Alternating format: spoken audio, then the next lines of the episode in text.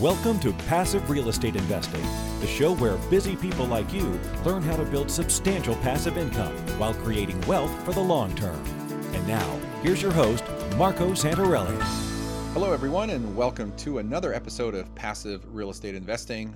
So, before we get to today's episode, I wanted to bring on one of our Florida property providers. He was on the show about five months ago. We did a market spotlight on Southwest Florida. Reed, welcome back to the show. Hey, thanks a lot for having me today, Marco. I appreciate it. Yeah.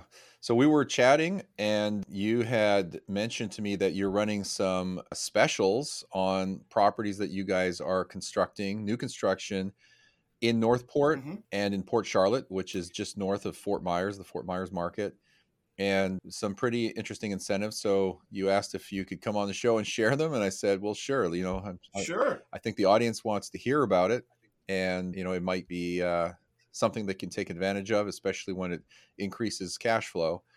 So just give us a very quick overview of what you're building and where for those people okay. who are not familiar either with the market or have listened to the episode that we did together on the market spotlight about five months ago. It was actually, a, what was it, August? I think it was August. Yeah, I believe it was August. It was before the storm. So, yeah. Okay. All right. So, give us a quick overview of the two markets, what you're constructing, and uh, and then those mm-hmm. incentives, and we'll uh, we'll we'll drop this into uh, our next episode. Awesome, awesome. Well, we build single family homes in Southwest Florida in uh, Port Charlotte, Northport. The model we build most often is 1,500 square feet, uh, three bedroom, two bath, two car garage, really nicely built with uh, luxury vinyl plank flooring, granite, um, stainless steel appliances, taller ceilings. So it's a, it's a really nice looking house. And it's worked out really good for a lot of our you know investor clients as a nice rental. And now we, we know what over the last six or eight months, interest rates have changed and, and cash flow numbers have changed. But what we've been able to do is with one of our strategic partners that's a lender, is we're able to do um, an, an, adjustable rate mortgage for either seven or 10 years. That way you can take advantage of the lower rates in the adjustable now. And when interest rates straighten back out within a, you know, some people say a year, two years, whatever it is, then you can refi back into a 30 year fixed. But in the meantime, we will be paying 2% of the amount financed in order to pay for that buy down of the rate or that adjustable rate mortgage. The other thing we're going to do is we are going to be paying the first two years of property management.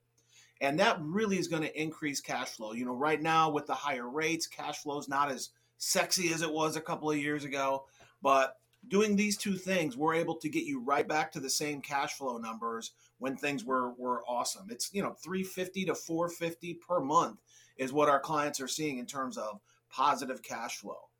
So Northport, by the way, those are two good incentives. So Northport and Port Charlotte, and these are uh, single family homes, new construction, typically three bedrooms, sometimes four, if I'm not mistaken. We do have a four bedroom model that we're starting to, to to get a few of them that are nearing completion on that. Okay.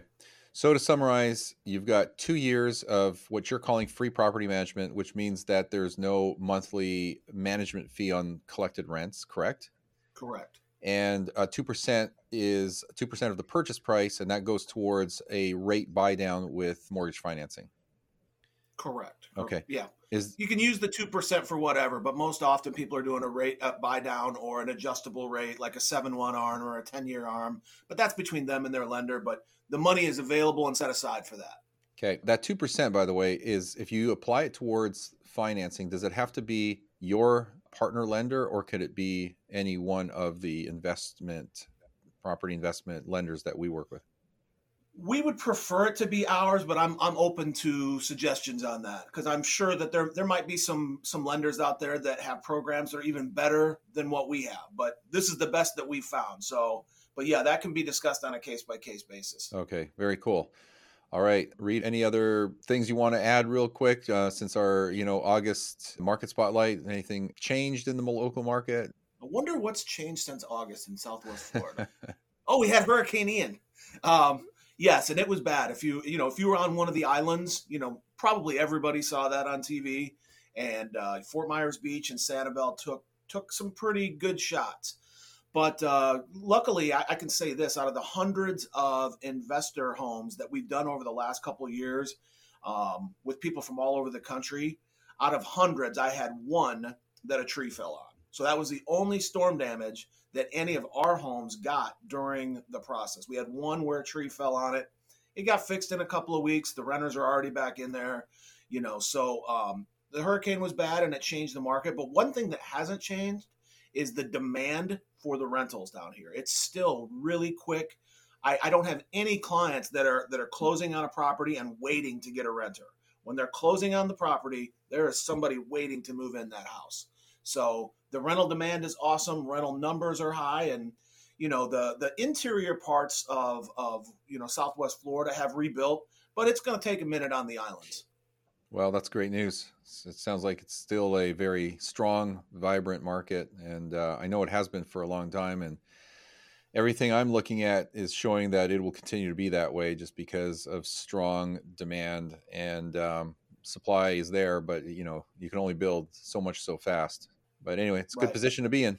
Yep, and we've got some homes that your clients wouldn't have to wait on. They're either already CO'd or they're within a week or two of, of getting their certificate of occupancy. So it's not like, you know, you put your deposit down and you got to wait a year.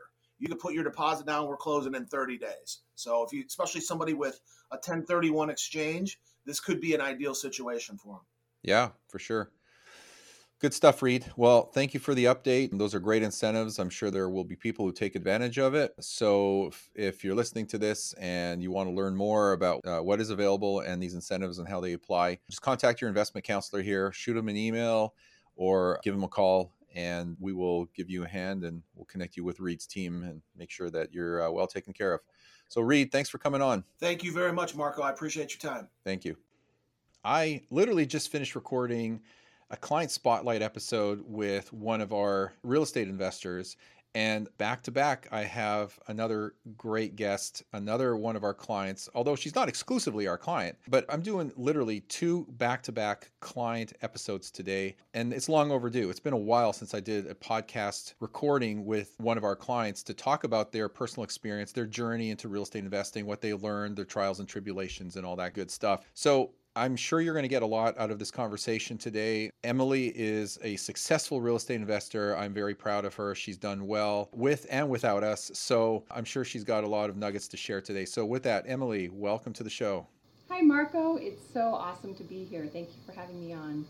Yeah, thanks, Emily. It, it's good having you on. I'm excited to learn a little bit more about your real estate investing and the journey you've had. You don't need to share, you know, too much if you don't want to, but just maybe tell us a little bit about you and your background and you know what you do, so people can relate to who you are and what you've been doing. Yes. So I have been a real estate investor since 2015, and I started we got our first property when I was a full time mom and a military spouse. Uh, my husband was still active duty at the time. And I now I'm just addicted to it. I love it so much. I I also have a license as an agent, um, but I I love following your podcast and learning because I like to invest around the country, as you say, where it makes sense. Um, I live in Utah, and it's been a really hot market out here and prices have gone up. Right now things are, you know, cooling off as they are most places. But this is just such a fun thing to to discover real estate investing and I love to just talk about it to anyone that'll listen. okay, so Emily, what actually keeps you motivated today? I mean, Actually, you know what? Before you answer that, tell me how you got started in real estate investing. Everybody kind of falls into it in a different way. Some people kind of already know they want to invest in real estate because they know that real estate is the asset class to be in. And others have successful people that have an influence in their life, and others just think about money and they go out and read books and listen to podcasts and figure it out. How did you get into real estate investing? Well, I've always kind of had this drive for financial stability you know, I started working as soon as I could. Um, as a teenager, I bought my first car when I was 17. You know, I put myself through college. I've just always kind of been drawn to personal finance and how to be smart with my money. Um, and then as I was a kid growing up, my, my parents moved us across the country a couple of times. And I was somehow aware that at least twice when they sold our home, it had they sold it for double within about four or five years of us moving. And so that kind of just stuck with me. And I just knew there was something special about real estate. You know, I didn't, I was an English major in college. I didn't really do much with it. I bought a condo, then I got married, and I sold that. Uh, my husband was you know active duty active duty so we were overseas. And then while we were overseas i didn't think i could invest. Nowadays i would tell me that hey you could. You know you, you call Norada and they'll find you a nice place but i didn't know that at the time. But then in about 2014 we had moved back to the states and i just you know i had two young kids. I was a full-time mom but i just felt like it's time and so I, I did a lot of self-educating. I listened to podcasts and you know online communities and i got a book on landlording. And we found our first rental property was actually off market. It was across the street from my mom um, which is it's actually about an hour away from where i live. So as a landlord it's a little bit of a pain but at the time we were still active duty. And we thought we would end up moving again. Well we haven't but um, and so that that little condo just got us off on our journey. It was a three bedroom, two bath. It was in a nice little neighborhood in a good location, and we bought it for 132,000. And you know what? I actually at the time I kind of felt bad thinking that oh it doesn't meet the one percent rule because it was rented for a thousand a month. But I have to say that that condo has done so much for us. It has gone up in value. Of course, rents go up too I think I've I've done two cash out refinances on it. Oh wow! It, has been amazing. So I love how I got started. I got something locally that, you know, and you really learn a lot and appreciation for property managers by self-managing. Mm-hmm. So you know, we got that one, and it was great. I think we just pulled money out of savings for that one. We were able to do that, and then you know, we still wanted to keep going and we, a couple years later, I got my real estate license thinking that could help us buy more. And we did buy another uh, property locally. It was a brand new, new construction. It was a townhouse, and it was two hundred and eight thousand. And that one, that was a little bit harder to do. I think we pulled money out of a Roth IRA and maybe did a little bit from a HELOC. Because to me, that's an, that is a key as you're a newer investors like how do you do this? How do you get the money? How do you finance it? So i like to mention that. Um, so hmm. there we were. We had two rental properties and we thought that things were great. We had awesome tenants. We screened well. But then we felt stuck.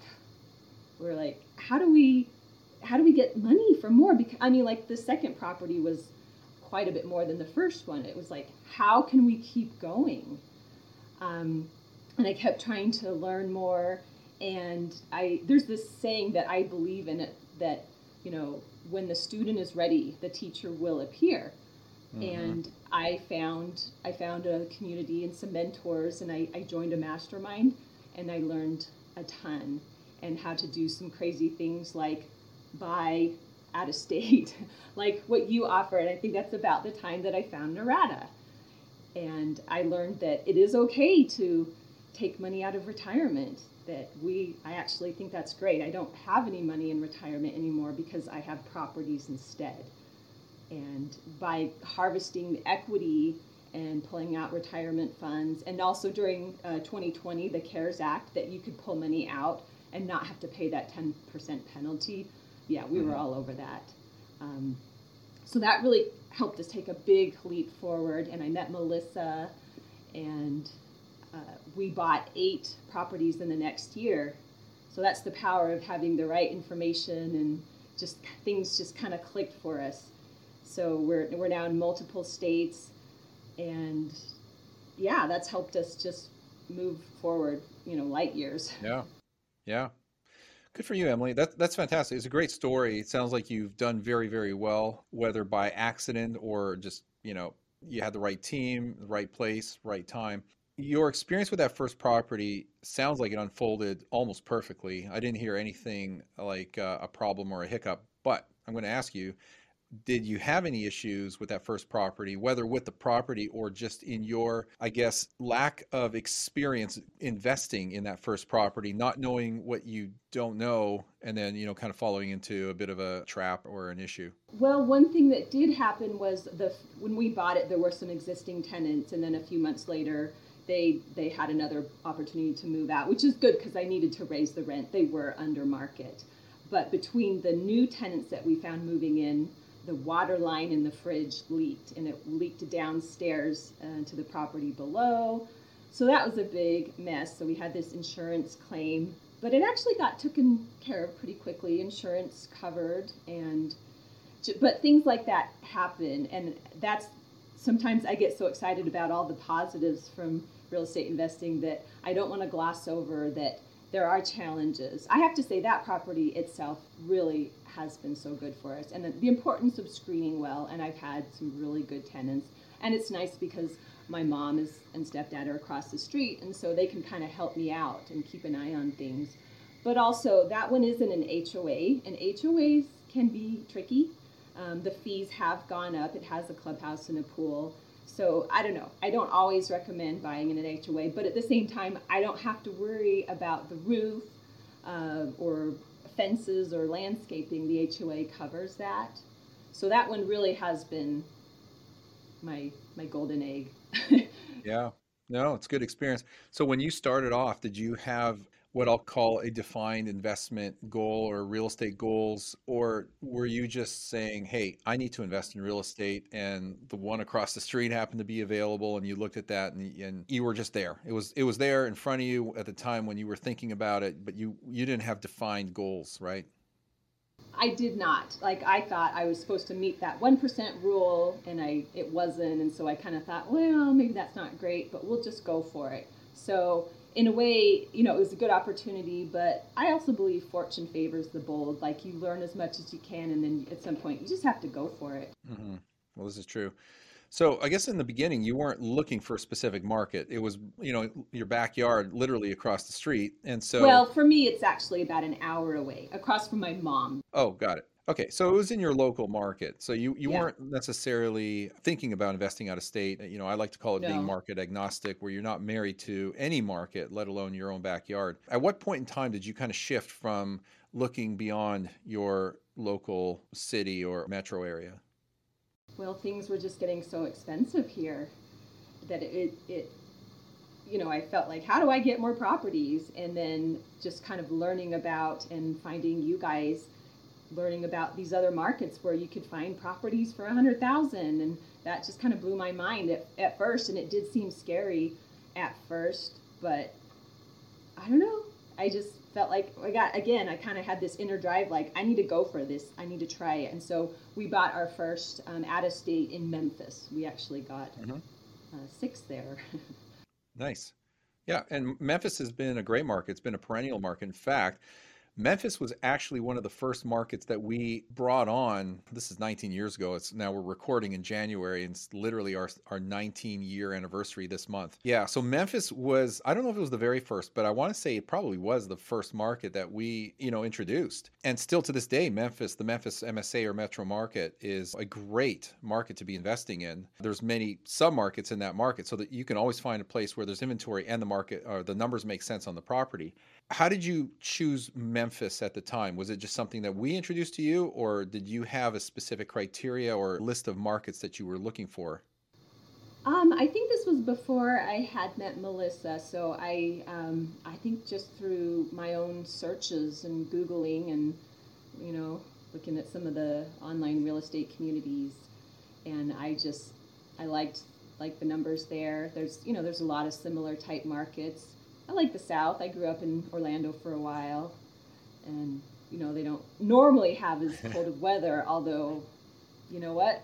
Sometimes they do. I had a burst pipe in Memphis two years ago, and I know some others in my my mastermind have mentioned that they've had burst pipes very recently, yeah. and so sometimes those bad things happen, and you have yeah. to plan for that. You've got to keep the reserves, and you have to have the right insurance.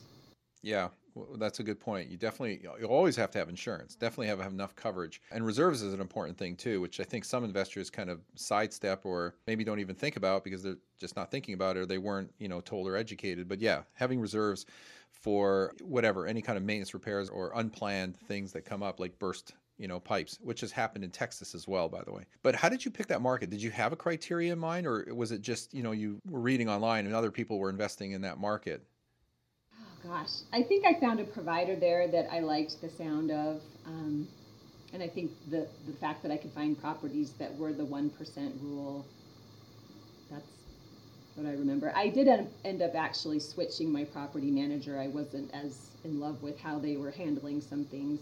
You know, because some of the markets where you do have these more affordable homes, maybe if they don't screen as well, you know, I did go through a number of turnovers and I've been through evictions. We had about four evictions in about eight months at one point. So mm-hmm. there wow. are definitely ups and downs. And I, I, did, you know, that happened after the burst pipe. And that was kind of a, was that in 2020? I think that was the fun year. and yet, despite some of those challenges, and it, you know it is a different experience between your actively managed ones that you keep close by and you know you kind of you can know the tenants personally and that's a good thing. But it, it's different when they're out further away and you you have to trust in your property manager you have to be a good owner and you can't you can't micromanage. I may have been guilty of that at times because i know things i would do things a little bit differently if i were running it but that's yeah. part of the process. Um, and it's great to have people to take care of those headaches for you. You know, here's another example. Uh, Christmas Eve, just you know, last year, uh, I got an email in the morning that my property manager in Pennsylvania said that the tenant had called in at 1:30 a.m. saying they had no heat, which is terrible. And this is during all these storms, you know. And so I'm like, oh, I think there's a fireplace. I hope they're okay. And you know, she just emailed to say, hey, we have someone on the way to go out and get it fixed. So that was great. You know, hey, I didn't have to call the, the techs. She told me later she had to call about 15 HVAC companies to find someone available and willing to go out because they were so busy with all the storms. So, but hey, I didn't really have to worry about it. I thought, okay, she let me know it's getting taken care of. Awesome. So. Yeah. And that's part of the job of a property manager. I mean, they're there to manage your assets. And so they're going to handle it all. And if it's over a certain dollar amount, they're going to call you and just get your approval on something but that's so you can sleep at 1.30 in the morning and not worry about you know the heat being out at one of your properties. I mean these things happen from time to time but that's why you hire professionals for it. In i guess in hindsight if you had to do it over again what would you look for in finding a particular market? Now we know you started in your local market but from everything you've learned to date over the last several years what would you look for in choosing a market well, first of all, I am just so grateful that I have the two properties locally because they have been they've been my foundation. You know, when there have been some challenges with some of the other properties, my two local ones, they have been so consistent. Mm-hmm. And so I'm grateful to have those. Um, and then, you know, I tried, I don't know if I went to too many markets. I kind of just went where I liked the property the best. And sometimes not that's not always the best way to go, but I'm in Memphis, Little Rock, uh, Harrisburg, Pennsylvania. And then I got a new construction townhome in Atlanta this year and just recently closed on a single family home in Lehigh Acres, Florida. So I'm probably in too, too many markets now. I've said no more markets.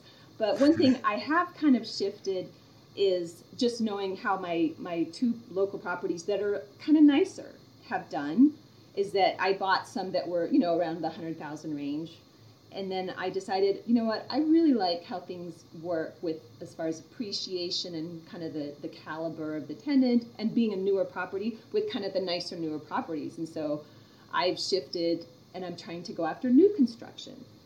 And that has pluses, you know, pros and cons. Uh, the thing with new construction is that they take longer right now. I have one that's been under contract since October 2020 that I'm still waiting on, and it's under construction now, but uh, and the price has gone up a bit, but the rents have gone up a lot too. That's one in Southwest Florida. Um, they they're more expensive, so maybe mm-hmm. I could have had more properties right now, but I I like nice properties that go up and you you know you can't count on appreciation but if you wait long enough you know it happens isn't that the, the phrase equity happens yeah. So i've i, I kind of have a mix of some of the more affordable homes and then shifting to some new construction which has kind of slowed me down like i said with the delays and that they cost more. But i kind of like having the mix. Um, i don't know if i would have i don't know if i would have changed anything but just in hindsight, I'm I'm focusing on some of those, but then I might want to go back and get a few more that are more affordable just to up my numbers, you know? Yeah. How has your investment strategy changed in terms of markets? You, uh, it sounded like you kind of started off with an eye on cash flow and then migrated to markets that have stronger growth and I'll say, you know, appreciation potential because that's certainly what you're doing if you're investing in Florida and especially if you're investing in new construction because they're not sexy on paper in terms of cap rates or cash on cash returns. I mean, that will catch up in time and your cash flows will increase. But they are very favorable and have performed very, very well for the last, let's say, three to five years for investors who have been investing in markets like Florida and in new construction because they're typically in growth markets and in the path of progress.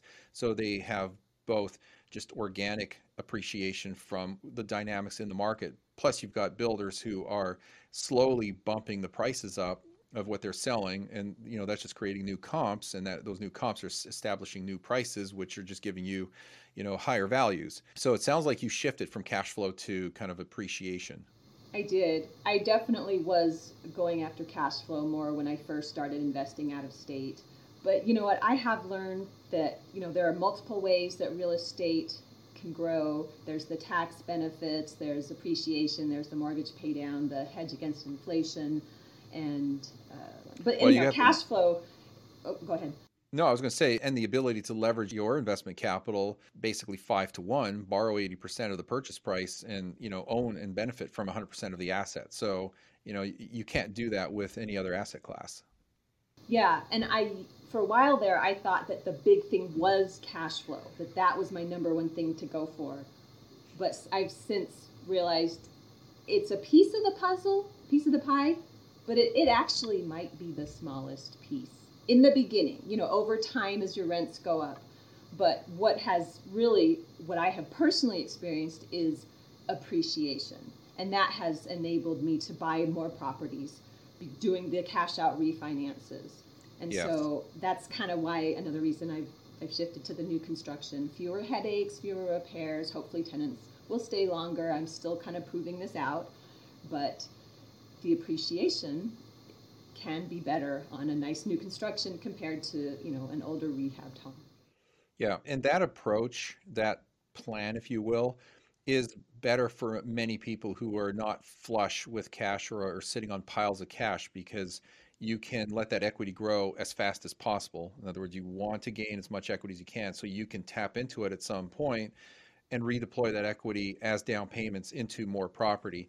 And, and for many people, that's the best place to start. It's kind of like the fast track, if you will, to real estate wealth. So the fact that you did it the other way around means one of two things. Either you were focused on cash flow, knowing that you could have done it the other way, or you just didn't know that there was another strategy out there where you could have just fast tracked your growth through growing your equity as, as rapidly as possible. And there's no right or wrong. It's just, you know, like I said, I call this a journey. You know, we all learn through this journey and you learn from other people whether it be you know colleagues or masterminds or podcasts or books or you name it so if investing is a journey you know you can take many investors through this journey and shift their lives from what I like to call financial frustration to financial freedom. And people start to experience this once they get to that second, third, fourth property because then they start to see the light at the end of the tunnel and they feel the impact on their life, especially their financial life. In your journey from where you first decided, made the decision to move forward to where you are today, what was, if there was one, your biggest frustration in that journey? Uh, just how do I go faster? How do I get more funds? and for a while there, it was kind of hard to find properties. Um, but honestly, to me, this is uh, the greatest thing since sliced bread. There's so many reasons to love real estate investing. It's been so awesome for me, and I, I kind of feel like, oh, I want to be a missionary and share the, the good news of real estate investing. Everyone needs to understand it. And even my own family members are like, oh, we bought another property. They're like, okay, whatever. Like they don't. I feel like they don't get it. Like I, I want to help them invest. I'll give them my services for free, and yeah, I don't want to be a landlord. I don't want to fix toilets. You know, people just don't understand, and it's not really taught. You know, if you haven't read uh, Robert Kiyosaki at some point, a lot of people just they just don't realize how amazing it is and how amazing 30 year fixed mortgages are. No one mm-hmm. else has them. Our rates can be fixed. Like, you know, right now, Great Britain and Canada, like they have to refinance every few years. They don't have these long term fixed yep. mortgages. And people are getting hammered and losing their homes because their interest rate is, you know, doubling yep. and they can't afford it. So we have such a great environment to invest in and own property. It's a privilege. You know, it's thank you founding fathers for giving us land rights. It's right. It's amazing. I'm so grateful for it. Yeah, and, and that really is kind of uh, one of the cornerstones or basis for capitalism is just the fact that you have property rights, be it real estate or otherwise. So you may have answered my question, but my follow up question to that, based on what you said, was going to be why don't people take action and invest in real estate when they actually have the ability to, you know, they, they may have the income and, and the down payment or the savings for it. And they're looking at what you're doing, Emily, and they see that you're having one success after another and that you're creating your own little empire of rental properties. Why is it that they just don't get it? Or maybe they get it and they don't take action. I personally, I just don't understand why more people are not actually pursuing this. I think there's a fear factor, especially of maybe buying properties in another state. And I have a lot of people kind of asking me questions about that. And I, I love to talk about that and help them overcome fears because there are ways, you know, you can, things like knowing your team and trusting your property manager and having a lot of savings and kind of knowing what is the worst that could happen. Well, I had a burst pipe and that was a big deal and it cost thousands of dollars and insurance covered it and I was made whole, you know? And I had I kept as long as you keep savings, I think that is a huge thing. And then I also think people have this fear of debt. They think that all debt mm. is bad, which is so wrong. Of course there's bad debt. There's, you know, silly consumer debt that is not good, but like like I said, mortgages, a 30-year fixed mortgage is a gift. I mean, it is amazing. I want to max all out that we can. We're still maxing out all of our, our Fannie Mae spots between me and my husband. Yeah. But people think I want to pay off my house. And I, uh, no, no, no, don't do that. You can use that and you can have, you know, five houses instead mm-hmm. and have that income stream that will protect you uh, like I think you've talked about before, you'll still always have something to pay on your house because you're going to have taxes and insurance. So it's never yeah. going to be like a zero. Never payment. free. right. Real estate ownership is never free. There's always insurance, there's always property taxes, there's maintenance and repairs. So even if you don't have mortgage financing, you, are still going to have costs or expenses along the way. But that's okay because you know that pales in comparison to you know what the property values will be over the long term when you average it out on an annual basis. But everything you just said was spot on, and you know clearly you've gained that through two things: one, educating yourself; two, you know your experience. You have that. A lot of people don't have that, but that's also implying that everybody can have it if they just take the time to learn and educate themselves. So you know it's it's like what you've accomplished is fantastic but it's not necessarily unique. What what I know, what I've learned, has come through you know years of just gaining education and knowledge and experience. But anybody can achieve that. Anybody can have that.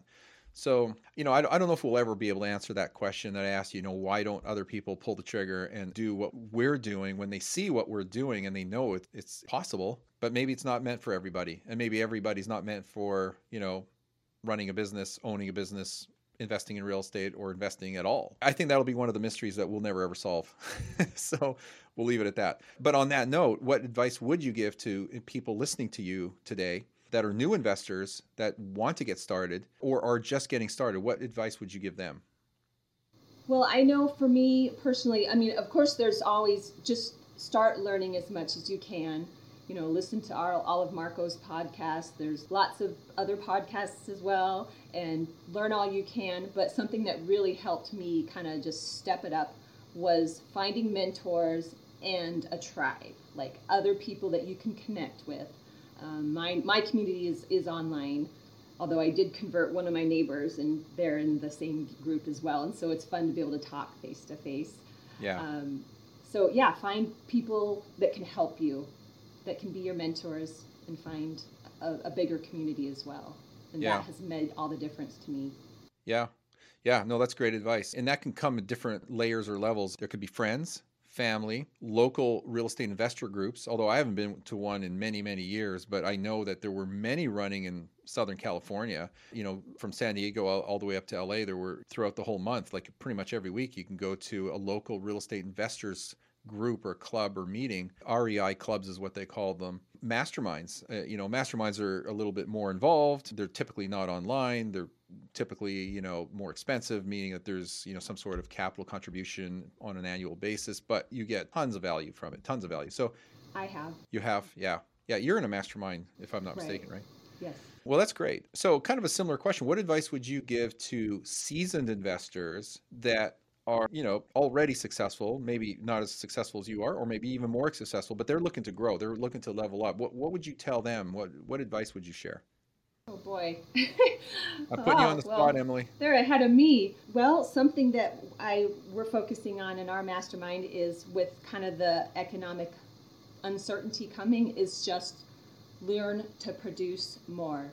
Bring in more income that will help you weather the hmm. times ahead, uh, especially if you had like adjustable rate loans. I do have two HELOCs, so I'm dealing with a little bit of that shock right now Yeah. um, and just you know see how you can bring more value. I think having reserves is can get you through the tough times. Yeah, yeah, for sure. So, you know, it said that experience is more or less the greatest teacher, and a lot of wisdom is gained by the experiences we have, the knowledge we gain, and that comes through schooling and education, experience, reading, all that good stuff. If you were to look back, I kind of asked you a similar question before, but put it a little differently this time. But if you were to look back at everything you've done up until today, what would you have done differently in your real estate investing journey? I don't know that I would change anything. I appreciate the journey I've been on. You know, I've, I've learned a lot. Um, I think it's good to go through the hard times. It makes you appreciate the benefits. So I just appreciate the journey that, that I've been on. I I don't think I would change things. I am grateful for where I am, and Yeah. No, it's good that you're happy with your accomplishments. I mean, they are great. I mean, regardless of how many, you know, upsets or challenges you've had, broken frozen pipes, whatever it may be. So, 20 years from now, if you were to come back and give yourself some advice, you know, now you're, you know, you're future casting here. What advice would you give yourself today, putting yourself 20 years into the future, coming back to yourself? I know this is kind of really stretching the mind, but what would you say to yourself today? uh, keep going and keep buying new construction. I think in the future, own, the new construction properties that I'm buying now are the ones that I'm going to love the most. Yeah, I think you're right on that. I think you're right on that. Did you ever have an issue with long distance real estate investing or, you know, what I refer to as out of state investing? Did you ever have a challenge, a fear, or an issue with it? Well, I have switched property managers before where I didn't feel like I was getting the best service. Um, and I actually, I think in both cases, I asked Melissa for recommendations and I switched. So, you know, we were able to get through those. Oh. No? Yeah, okay. Well, that that's fair. But, you know, did you ever have an issue or a fear with investing out of state, meaning out of, you know, your local market? Was that ever a hurdle? For some people, it's a mental hurdle. They just can't they can't come to grips with buying real estate in another market without actually being there, seeing it, touching it. It did feel strange at first, and I moved kind of quickly when we bought, a, you know, a, a bunch in Memphis. And I know the first time it felt a little strange, but then I, I don't know, I got over it, and I, most of the, actually all the out of state houses, I have not seen in person. I've seen the lot. I've driven past the lot where one was going to be built, but I have not seen them in person. And I know that can sound crazy, but at the same time, we bought our house uh, when we were moving from overseas, from South Korea to Utah. Uh, we we put under a contract and without seeing it in person. So maybe I was just able to take that leap of faith. Yeah. Emily, do you have a criteria for when you're looking at property or buying property? Is there something specific you're looking for, or is it as general as any single family home as long as it, you know, is in a good neighborhood and, and cash flows? Or how specific or tight is your criteria if you even have one? I sort of feel a little silly saying it, but I want it to cash flow at least $300. Well, that's not silly. at all. as long you know I, I, I consider the other factors and you know you look at the cash on cash and all that but i actually that's kind of been my simple answer and i know that's not as professional as some people would say but that's and just kind of my gut you know do i think this is a good property in a good area? There's nothing wrong with that at all. You know some some people don't have a criteria. Other people have criteria that's so so well defined that it becomes difficult for them to find the property that meets their criteria because they've eliminated 99% of what's out there. And that that becomes compounded worse it, when you are in a tight inventory market like we had 12 months ago you know prior to uh, mortgage rates going up prior to that it was very difficult to find inventory pretty much anywhere in the market. There, there, was just a lack of inventory, strong demand, lack of supply. Now things have changed, you know, because mortgage rates have gone up this year or over the last, let's say, nine months or so. But you know, it's good to have a criteria, but it doesn't have to be everything about the property and the location and the neighborhood and all that kind of stuff. I think it's good to have, and for many people, it's just kind of a driving criteria of what they want to have in their portfolio, and it could be, you know, slanted towards uh, cash flow, you know, three bedroom, four bedroom home in a particular neighborhood, like a B, B plus class neighborhood, whatever. I was curious if you had a criteria that was driving you. It sounded like you didn't really have much of a criteria when we first started here today, but now I, I can hear it. You do have more of a thoughtful process. And I, I, you know, I have I have spreadsheets that I run the numbers through, but honestly, if to summarize, I, I would look for that number. Although there's a little more leeway on that with the new construction, and I've also learned don't look too much at the first year or two in new construction because yeah. it's not going to cash flow as much. Although my earlier townhouse this year, you know, I cash it cash flows over 500 in the first year, but I had to wait for that to get built. So, you know. Yeah. So probably my last question here: What's keeping you motivated today with your real estate investing? I love it. This is what I want to do all day long. This is so fun for me.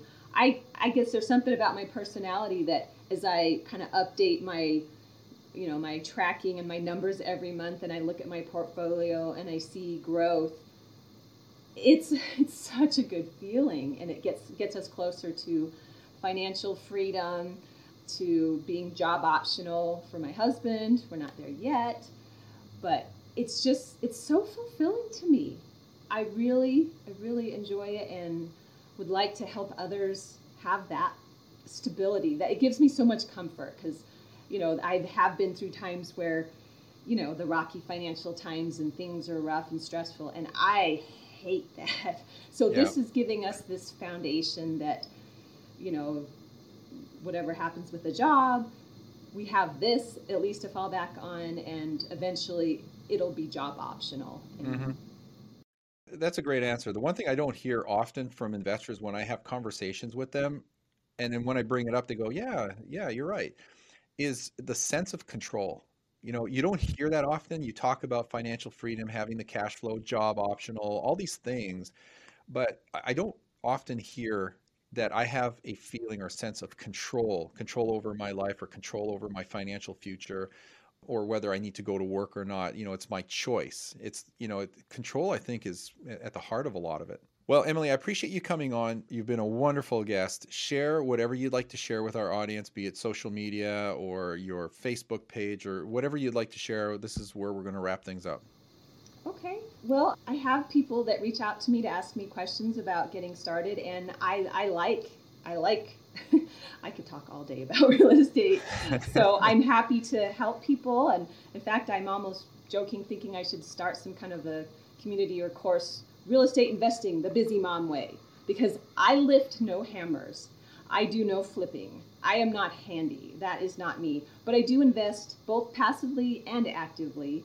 and I completely enjoy it, and and I like sharing it with others.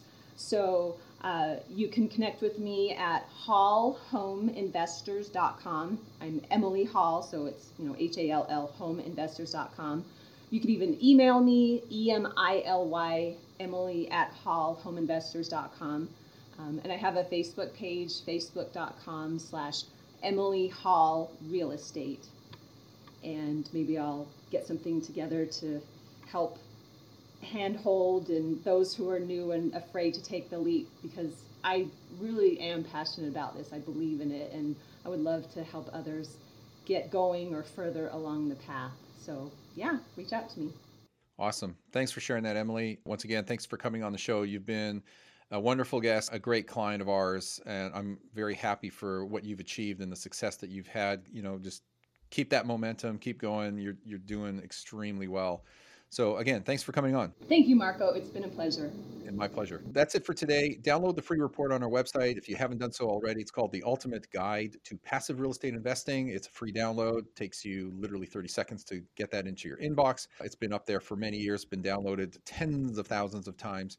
If real estate investing is something you're interested in, of course, you know, you can contact one of our investment counselors for your free strategy session. There's no cost, no obligation. It's just really to help you point your compass in the right direction and see if real estate investing is right for you, or maybe even if we are right for you. But if you have a question about real estate investing, you'd like me to try and answer it, I try and do my Ask Marco episodes every once in a while and I'm doing another one here today or tomorrow. But just go to passiverealestateinvesting.com and click on the Ask Marco button, and I'll do my best to get to that. If you haven't subscribed to the show, remember to do so. It takes you all of three seconds. Share the show with your friends and family. Thank you for listening, and we will see you all on our next episode. Are you having a hard time finding great investment properties? Unfortunately, the best deals are rarely found locally. Successful investing begins with the right properties in the right markets. Norada Real Estate provides everything you need to invest in the best deals across the U.S. Our simple, proven system will help you create real wealth and passive monthly cash flow. Get your free copy of the ultimate guide to passive real estate investing at noradarealestate.com slash guide. That's N-O-R-A-D-A realestate.com slash guide. Nothing on this show should be considered specific personal or professional advice. Please consult an appropriate legal, tax, real estate, or business professional for individualized advice. For distribution or publication rights and media interviews, please contact the host.